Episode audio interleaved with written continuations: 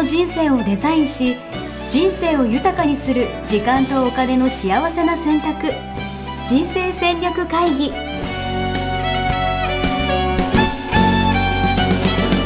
の番組は将来の仕事やお金人生にもやもやと不安を抱えている皆さんに元資産運用のプロキャリアとお金の戦略を同時に考える人生デザインコンサルタントの高頃もさあやが過去5年間延べ1700人の人生を望む形で豊かにしてきたメソッドを時間とお金の選択という切り口からお伝えしてまいります。皆さんおはようございます。おはようございます。ミッションミッキー人生デザイン研究所の高頃もさあやです。感謝大好きやすです。はいおはようございます。おはようございます。はい、今週はいよいよ後半戦ということで、あの、はい、書道家武田壮雲さんの、えー、宇宙論にまで切り込んでいくという。いや、なかなか聞けないお話ですよね、きっとね。なかなか聞けないですよね。はい。なんかね、あの、様々な活動をされていてびっくりしましたけれどもね。うんうんうんうん。うん、世界を巻き込んでみたいなこともね、言ってらっしゃったので。うん、はい。じゃあそんな感じの後半を皆さんにお届けしたいと思います。はい、で、えーと、その物理学の領域ですね、えー、物理学でも古典的なものではなくて、えー、量子力学ですよね。そちらの方のお話に入っていきたいと思うんですがあのソーンさんが理系であることですよね。これ今の状態を、えー、作るのに、えどのような役割をしていたのかっていうところをちょっとお伺いしたいなと思うんですけれども。あの、もともとその、感動をしようとするじゃないですか、僕らは。例えば。はい。もっともっと知りたいわけですね。この世を感謝したい。感謝したいとか、はい、感じたいってことですよね。で、はい、感じるのも限界があるんですね。やっぱ触るとか見るだけじゃ感じ、感じることに限界がある。見えない世界を教えてくれるのが、あの、直感とか知識をはるかに超えるのが科学で、はい、例えば、原子以下の世界、ね、細胞の中身とか、原子以下の世界とか、はいえー、例えば細胞は1秒間に数百万個僕ら生まれ変わってるっていう事実が最近分かったんですけど、そのこと分かるわけないじゃないですか、知識で。あの、なんだろう、はい、直感で、よし、感じようって感じれないですよね。1秒間に僕ら数百万個の細胞が生まれ変わってるっていうことに気づけるわけがないんですよ、直感では。の領域なので、例えば、じゃあ宇宙のビッグバンの前、の後の、その、じゃあ例えば星々がどういう動きをしてるかとか、はい、ブラックホールが今いくつかどんどん見つかってるんですけど、銀河系の中で、はい、ブラックホールの前なんか直感でわかるわけがない。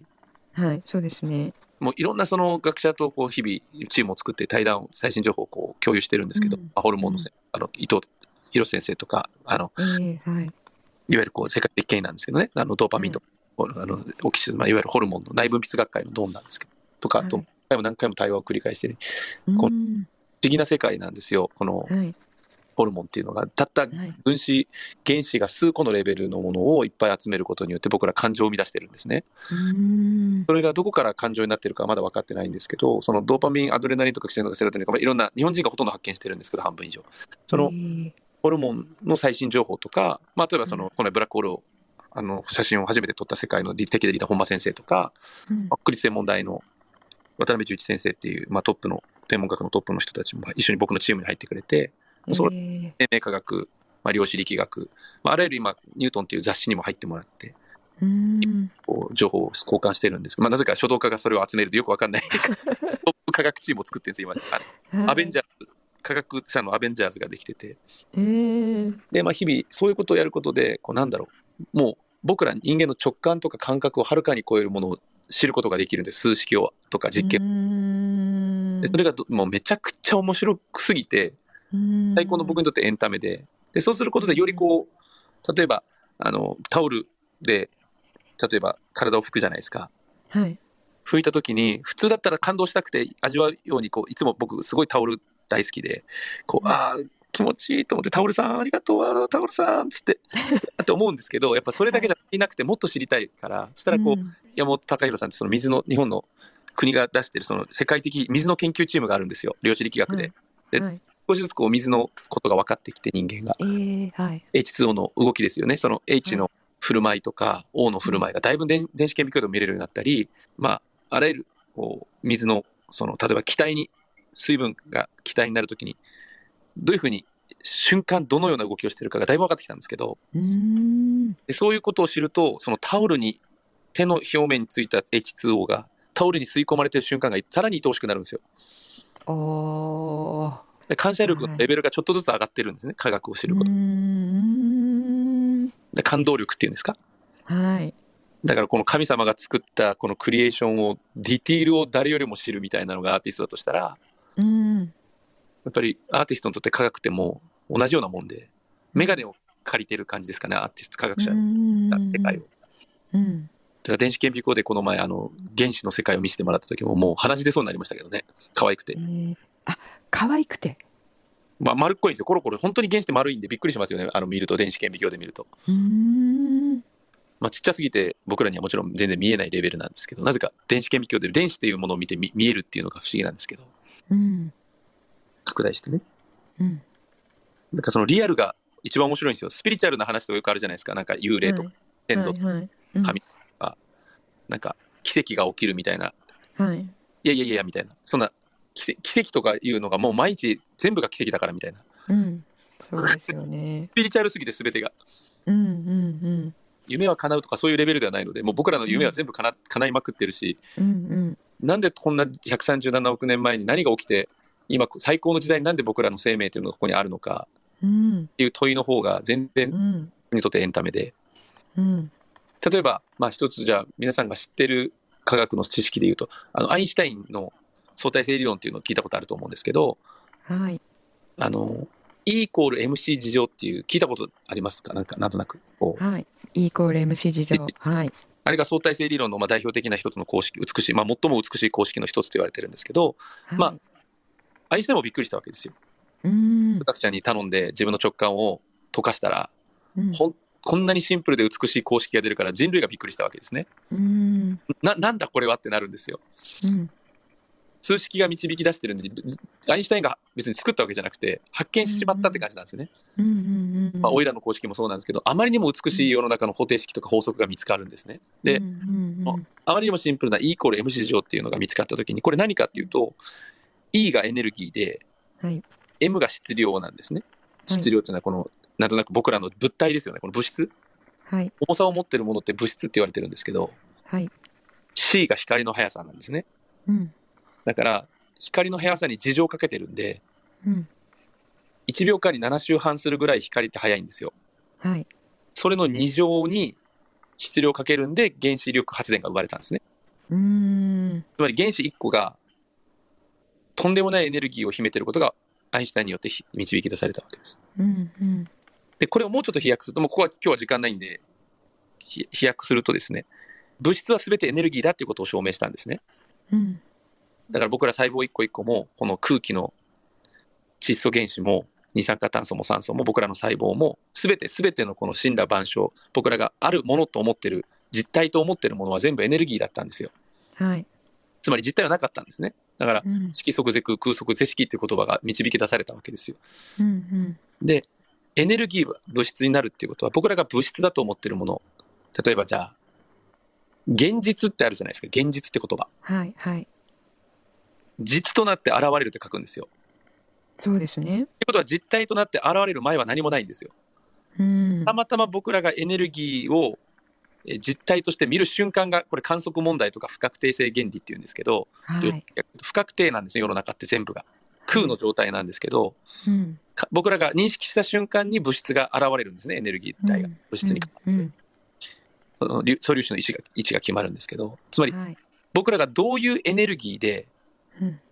今いるか、どういう状態のエネルギーであるかっていう。ことが物質、現実なんですよ。うん。うん。はい。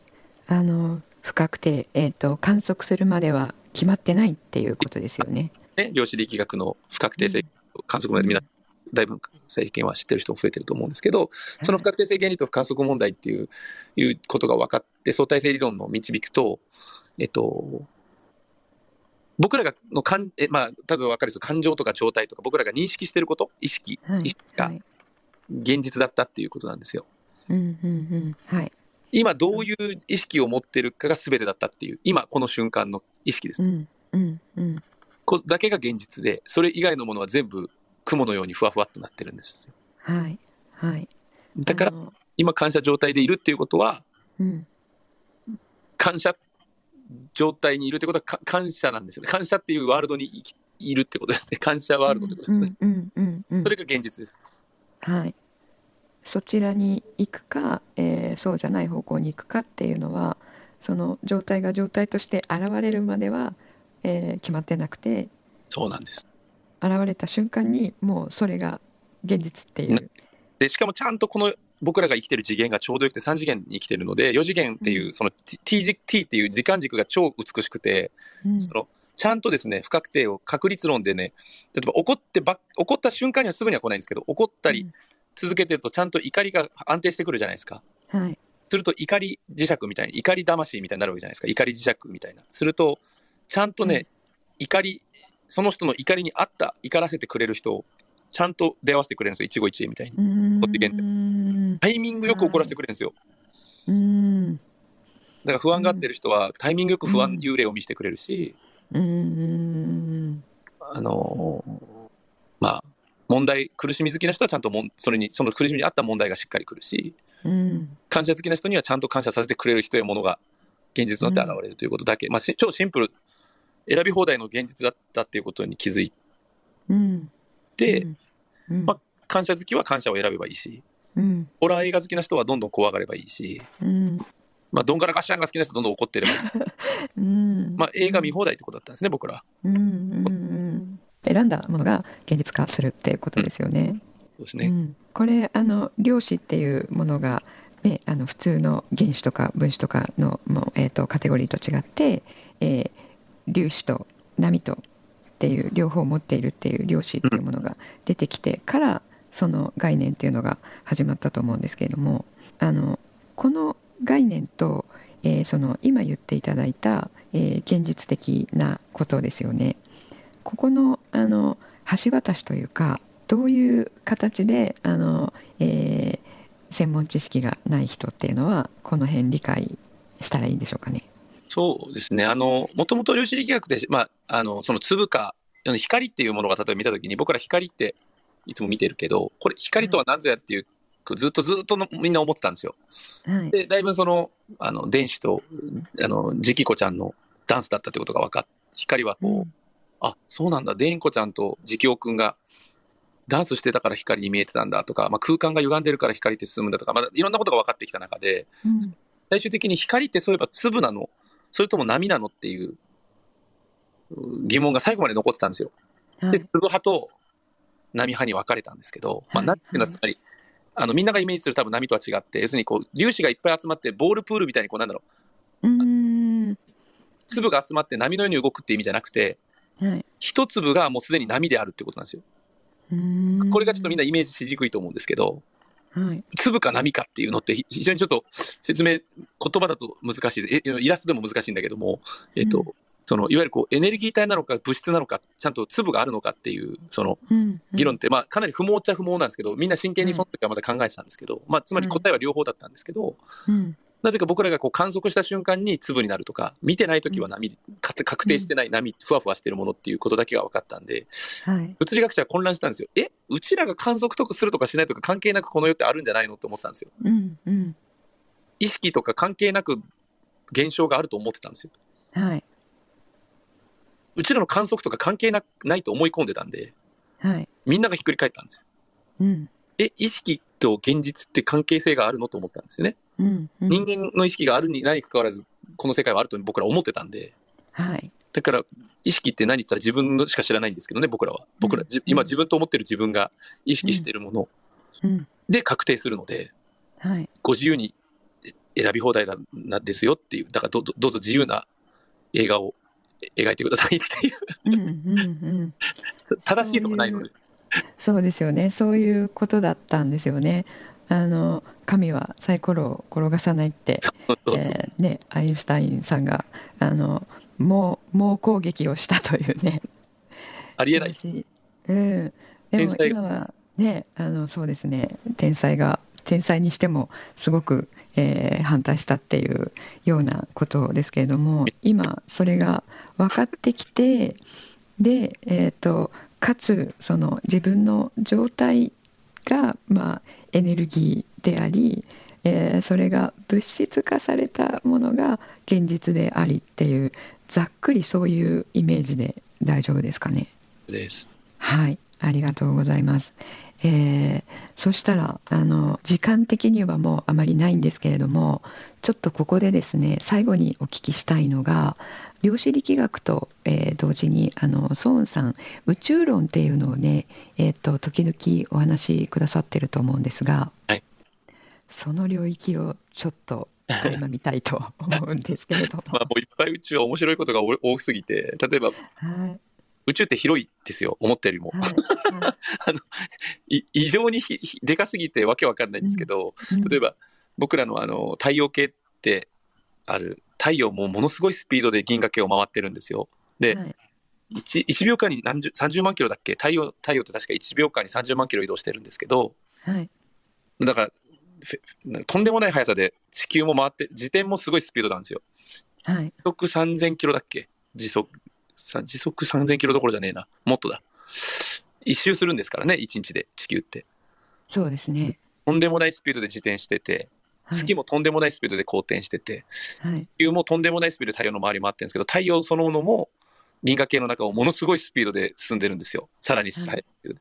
でも、銀河系がでかすぎて、うんこの137億年の歴史で銀河系が出てきて多分まだ100億年ちょっとなんだけど、はいまだ2週半しかしてないんですよ。うーんスピードでも太陽が。うーん。でこの銀河系って宇宙から見るとまだほんの一粒でもなくて、はい。銀河、僕らの隣のアンドロメダ星雲とか、ま、マゼラン星雲とかいろいろあるんですけど、近くに銀河が、お仲間が。はいはい。それを銀河団って言うんですけど、銀河団が集まって超銀河団とか銀河群とか超銀河はい。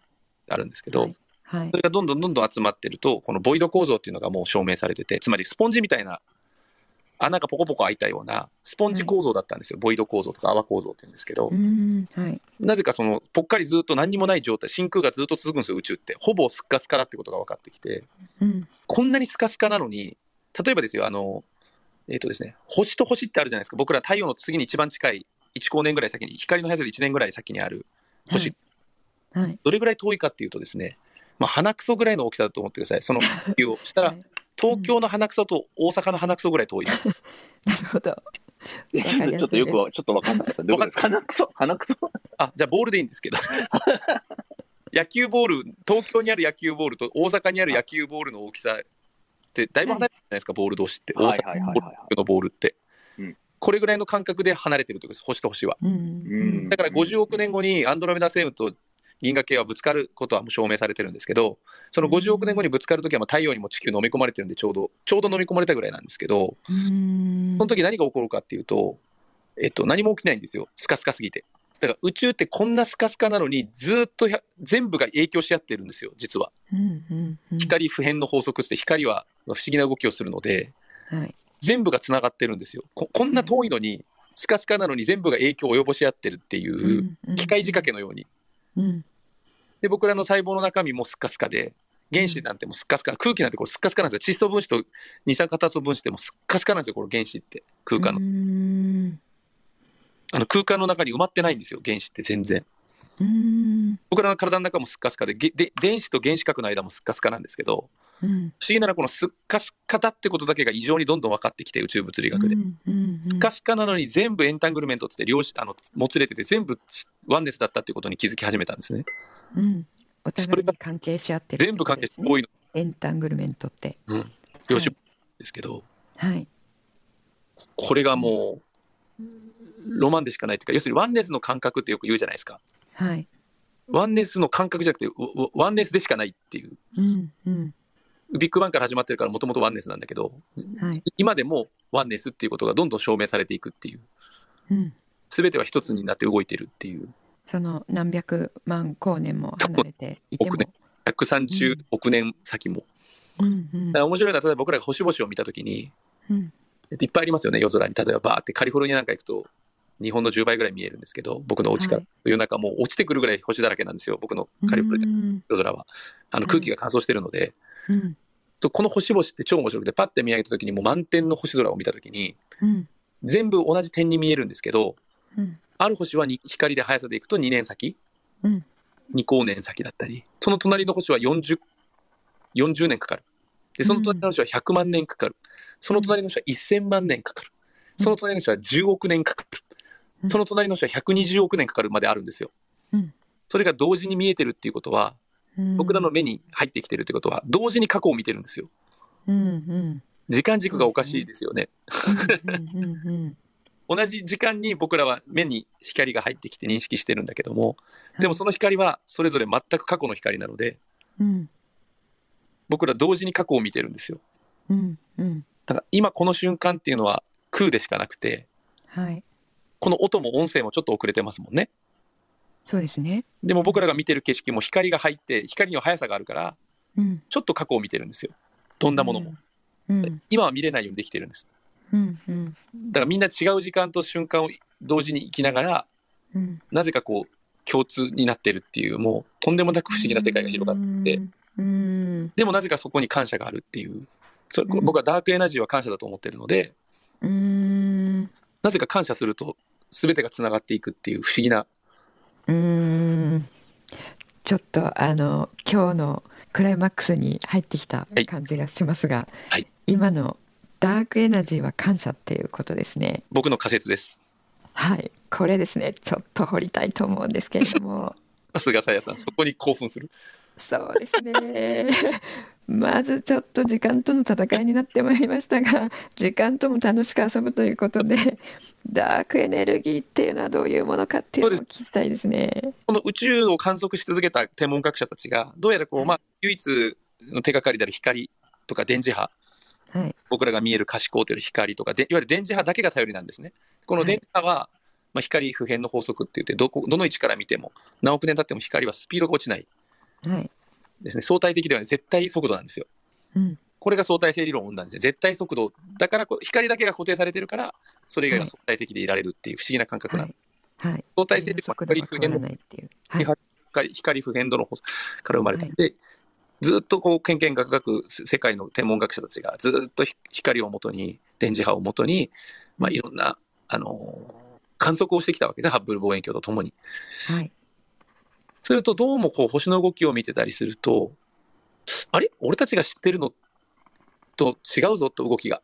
うん、おかしいな。宇宙が加速膨張してんな。なんで？なんで？ってなったんですよ。うん、うん、いいっぱい観測してきたのに、そまあ、計算したところ、今のところ5%だけは分かってることが分かったんですよ。はい、一応100を、100だけが100を。一応僕らが100だと思ってるものが、うん、5しか分かってないことだけは分かったんですよ。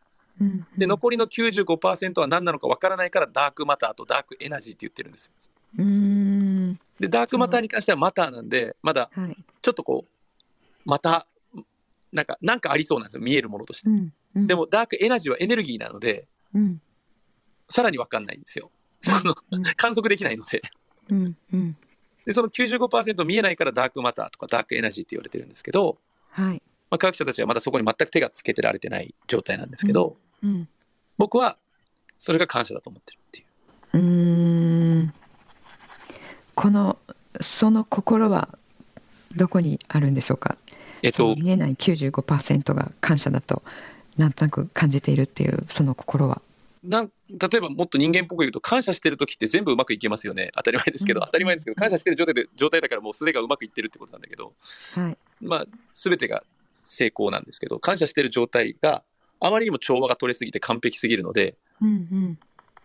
そこが、なんだろう、この宇宙の方程式っていう、なんかもうこれは人間的感覚でしかないですよね。僕の、これはアーティストとしての直感でしかなくて、うん。感謝エネルギーで、から、このなんか物質を、なこの宇宙というものがあるとしたら、うん。感謝スープの中から生まれている気がするっていう。だから感謝すると、そのスープスープと一体になれるので、うんうんうん。はい。まあ、神との融合じゃないけど、うんうん。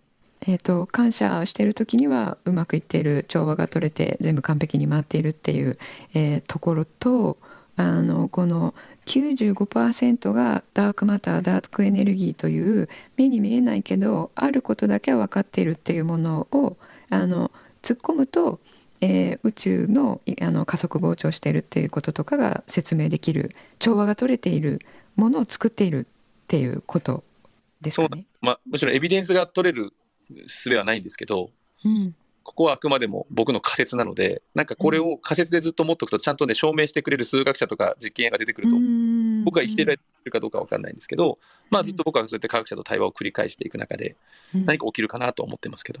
うーんこれ何かが起きたらすごいことですよね。もう、いや、めっちゃロマンある話ですね、これ。うんそうです。あのということは、えー、と宇宙のこの壮大な宇宙で考えてこの調和を保っているっていうのは実は95%のまだ観測できていないものだった、まあ、ざっくりというとそうです。本当にそうです。で感謝というのも目に見えないところも全部包含して感謝をすると調和が取れてうまくいくっていうその、えー人間界とこの宇宙で起こっていることとが、まあ、同じ法則なんじゃないかっていうそうですね。そんな感じですかね。本当に、例えば脳神経の図を取ると、脳神経の図と宇宙のボイド構造全く一緒だし、うん。ミクロ構造もマクロ構造も一緒なので、フラクタルなので、はい。僕らだけが特別なわけがなくて、量子力学の世界も宇宙も全部、僕らはたまたま中間に、中間なのか、まあ、間にうんいいるんですけど、その、要するに科学の世界って心の問題に全くまだアクセスできてないんですよ。うんあの、いつから意志が生まれたのかってわからないじゃないですか。例えば細胞、細胞壁ができる前に意志があったのか、その、はいなんだろう、生命はいつから生命になったのかっていうぎ問いはもう永遠に続いてるわけですよね。うんうんい意識っていうのはいつから生まれるのか、原子が集まったらいつから意識になるのかっていうのあるじゃないですか。うんはいそもそも意識が原子を作ったのか、うん原子が集まって、ある、ある分子のレベルになると、例えばうんコロナウイルスって、えっ、と、例えばフラーレンっていう C60 の、例えばフラーレン分子構造があった時に60個の炭素が集まる丸い綺麗なボールが、サッカーボールみたいなのがあるんですけど、その C60 のフラーレン構造を持ったのが大体100個ぐらい集まるとコロナウイルスぐらいなんですよ、サイズ的には。うんたった分子が100個集まっただけで、うんウイルスみたいな不思議な動きをするし、でも、ウイルスって生命には定義されてないんですね、代謝をしないから。うんうんであとちょっと、もうちょっと集まると、あと2、2 3倍から10倍になると、菌の世界になって、はい一応菌は生命って言われてるんですね。細あの代謝ができるので、自己増殖ができるので。はいでも、その間がわかんないです。いつから生命に、うんうん心理学とまだ量子物理学者が全然交わってないんですね。うんそこを僕は埋めたいと思ってるんですけど、そのなるほどり量子力学の世界とかを全然わかんないっていうことは、心がこんなにもわかんないっていうことは、それがダークマターじゃねみたいな。うーん誰もその発想を持ってないと思うんですよ。はい。心がダークマターなんじゃないのっていう。うーんなるほど。でダークエナジーは感謝っていう。感謝スープの中で起きている何かみたいな。なるほど。心がダークマターで感謝がダークエネルギーっていうことですね。なんかちょっとざわついてきました。それはことかな。ざわついてきました。これなんか3日ぐらい聞いていたい感じがしますけれども、3日ぐらい突っ込みたい感じがしますけれども、今日のところはですね、この辺であの皆さんからのね、えっと質問もいいお一人かお二人に時間ごめんなさいなってしまったんですが、したいと思うので、またあの続きをね、いつかぜひぜひ。はいはい、していただければと思いますが、あの、えー今日ですね、あの、えー、ソウンさんの、えー書道家としての、えー背景から感謝オタクに、えーなった、えーところと、えーそして理系から、まあ、あの科学者と言ってもいいですよね。アーティストでありながら科学者として生きていることのなんか意味というかね使命というのもちょっとあぶり出されてきた感じですよね。いや、なんか、俺本当それ思って、すごい繋がってるなって思いました。うん、いやなんかいないですからねアーティストでありサイエンティストっていう両方あの直感ではない科学に面白さがあるっておっしゃったんですけれどもその、えー直感力もすごくあってらして、えーなんか感謝以外はちょっと違うなっていう違和感、えーもあの繊細に感じている一方で、えーその科学的なあの、えー数値とかあの実験とかで出たものとかあの物理の理論とかも介するっていうこの両方の専門性を持っているからこそ見えるというか持っていないと見えないところが見えてくるっていうねそういうあの人他にいるんですかね？どうなんでしょうか？あの分かりませんけれどもあのソウンさんのそういった、えー、多分これですねあのこのままいくとすごい発見になるかもしれないねえいや本当に、うん、なんか法則が 生まれ生まれて生まれるって感じかな。どうなんだろう。すごい楽しみですね。ねそうです、まあ、法則多分ももともとあってそれを発見する感じなんでしょうね。人間が、はいはいはいはい、はい、法則を作ってるわけではないので、うん、なんか気づく誰がきどうやって気づいていくんだろうってことですよね、うんうん、だからあらゆる領域の人がコラボレーションして、はい、心理学者だったりそのスピリチュアルな人だったりアーティストだったりまあそのいろんな技術者でもいいしこう多分中合中合知性って言われてるんですけどその中合知性が多分また新しい発見をするんだと思う。ね。うん、うんうん。はい、じゃああのそれをもうその一翼を担うというかあのあれですよね。もう一翼というよりリーダーシップを取ってらっしゃるということですよね。これからそうですね。そこの領域は世界的なリーダーシップを取っていきたいなと思ってます。そうですよね。っていうことであの非常にこう、えー、中庸をお伝えしている私としては中庸を外れて心が踊っていますけれども いいですね。それめちゃめちゃいいな。心が踊っていますけどもね。なんか、はい、そのね、瞬間をね、こう目撃できるっていうのは、すごい、それこそ、あの、この時代に生まれてご縁をいただいてっていうね、えー、その奇跡と奇跡と奇跡の、えー、3乗ぐらい、えー、の起こる確率のことを、えー、体験、えー、これからね、できていくんじゃないかということで、あの、お話をいただいてありがとうございました。はい、えー、それでは今日長くにわたってお届けしてまいりました、えー、武田壮雲さんを、えー、ゲストにお迎えいたしまして、えー、長きにわたりましてお届けしてまいりましたけれども、えー、皆さん楽しんでいただけましたでしょうか、えー、ぜひこれを機会に、えー、愛と感謝に生きるということですね、えー、あの考えていただければと思います、えー、それでは今週はこれで終わりにしたいと思います。ありがとうございました。さようなら。ありがとうございました。人生デザイン構築学校では通年募集を開始しました1日入門講座説明会こちらにご参加いただくと、えー、学校でどのような授業を受けることができるのか体験をすることができますそしてカリキュラムはどのようなものなのか、えー、中に入っている方はどのような人がいるのか、えー、さらに卒業後の人生はどのような人生が待っているのかそういったことを体験学習そして説明を聞いていただくことができます毎月2回ないし3回開催しますので、えー、これまで半年または1年待っていただいていた方もぜひ直近の入門講座説明会にご参加いただければと思います、えー、特典もご用意しています、えー、こちらで皆さんとお会いできることを、え楽しみにしております。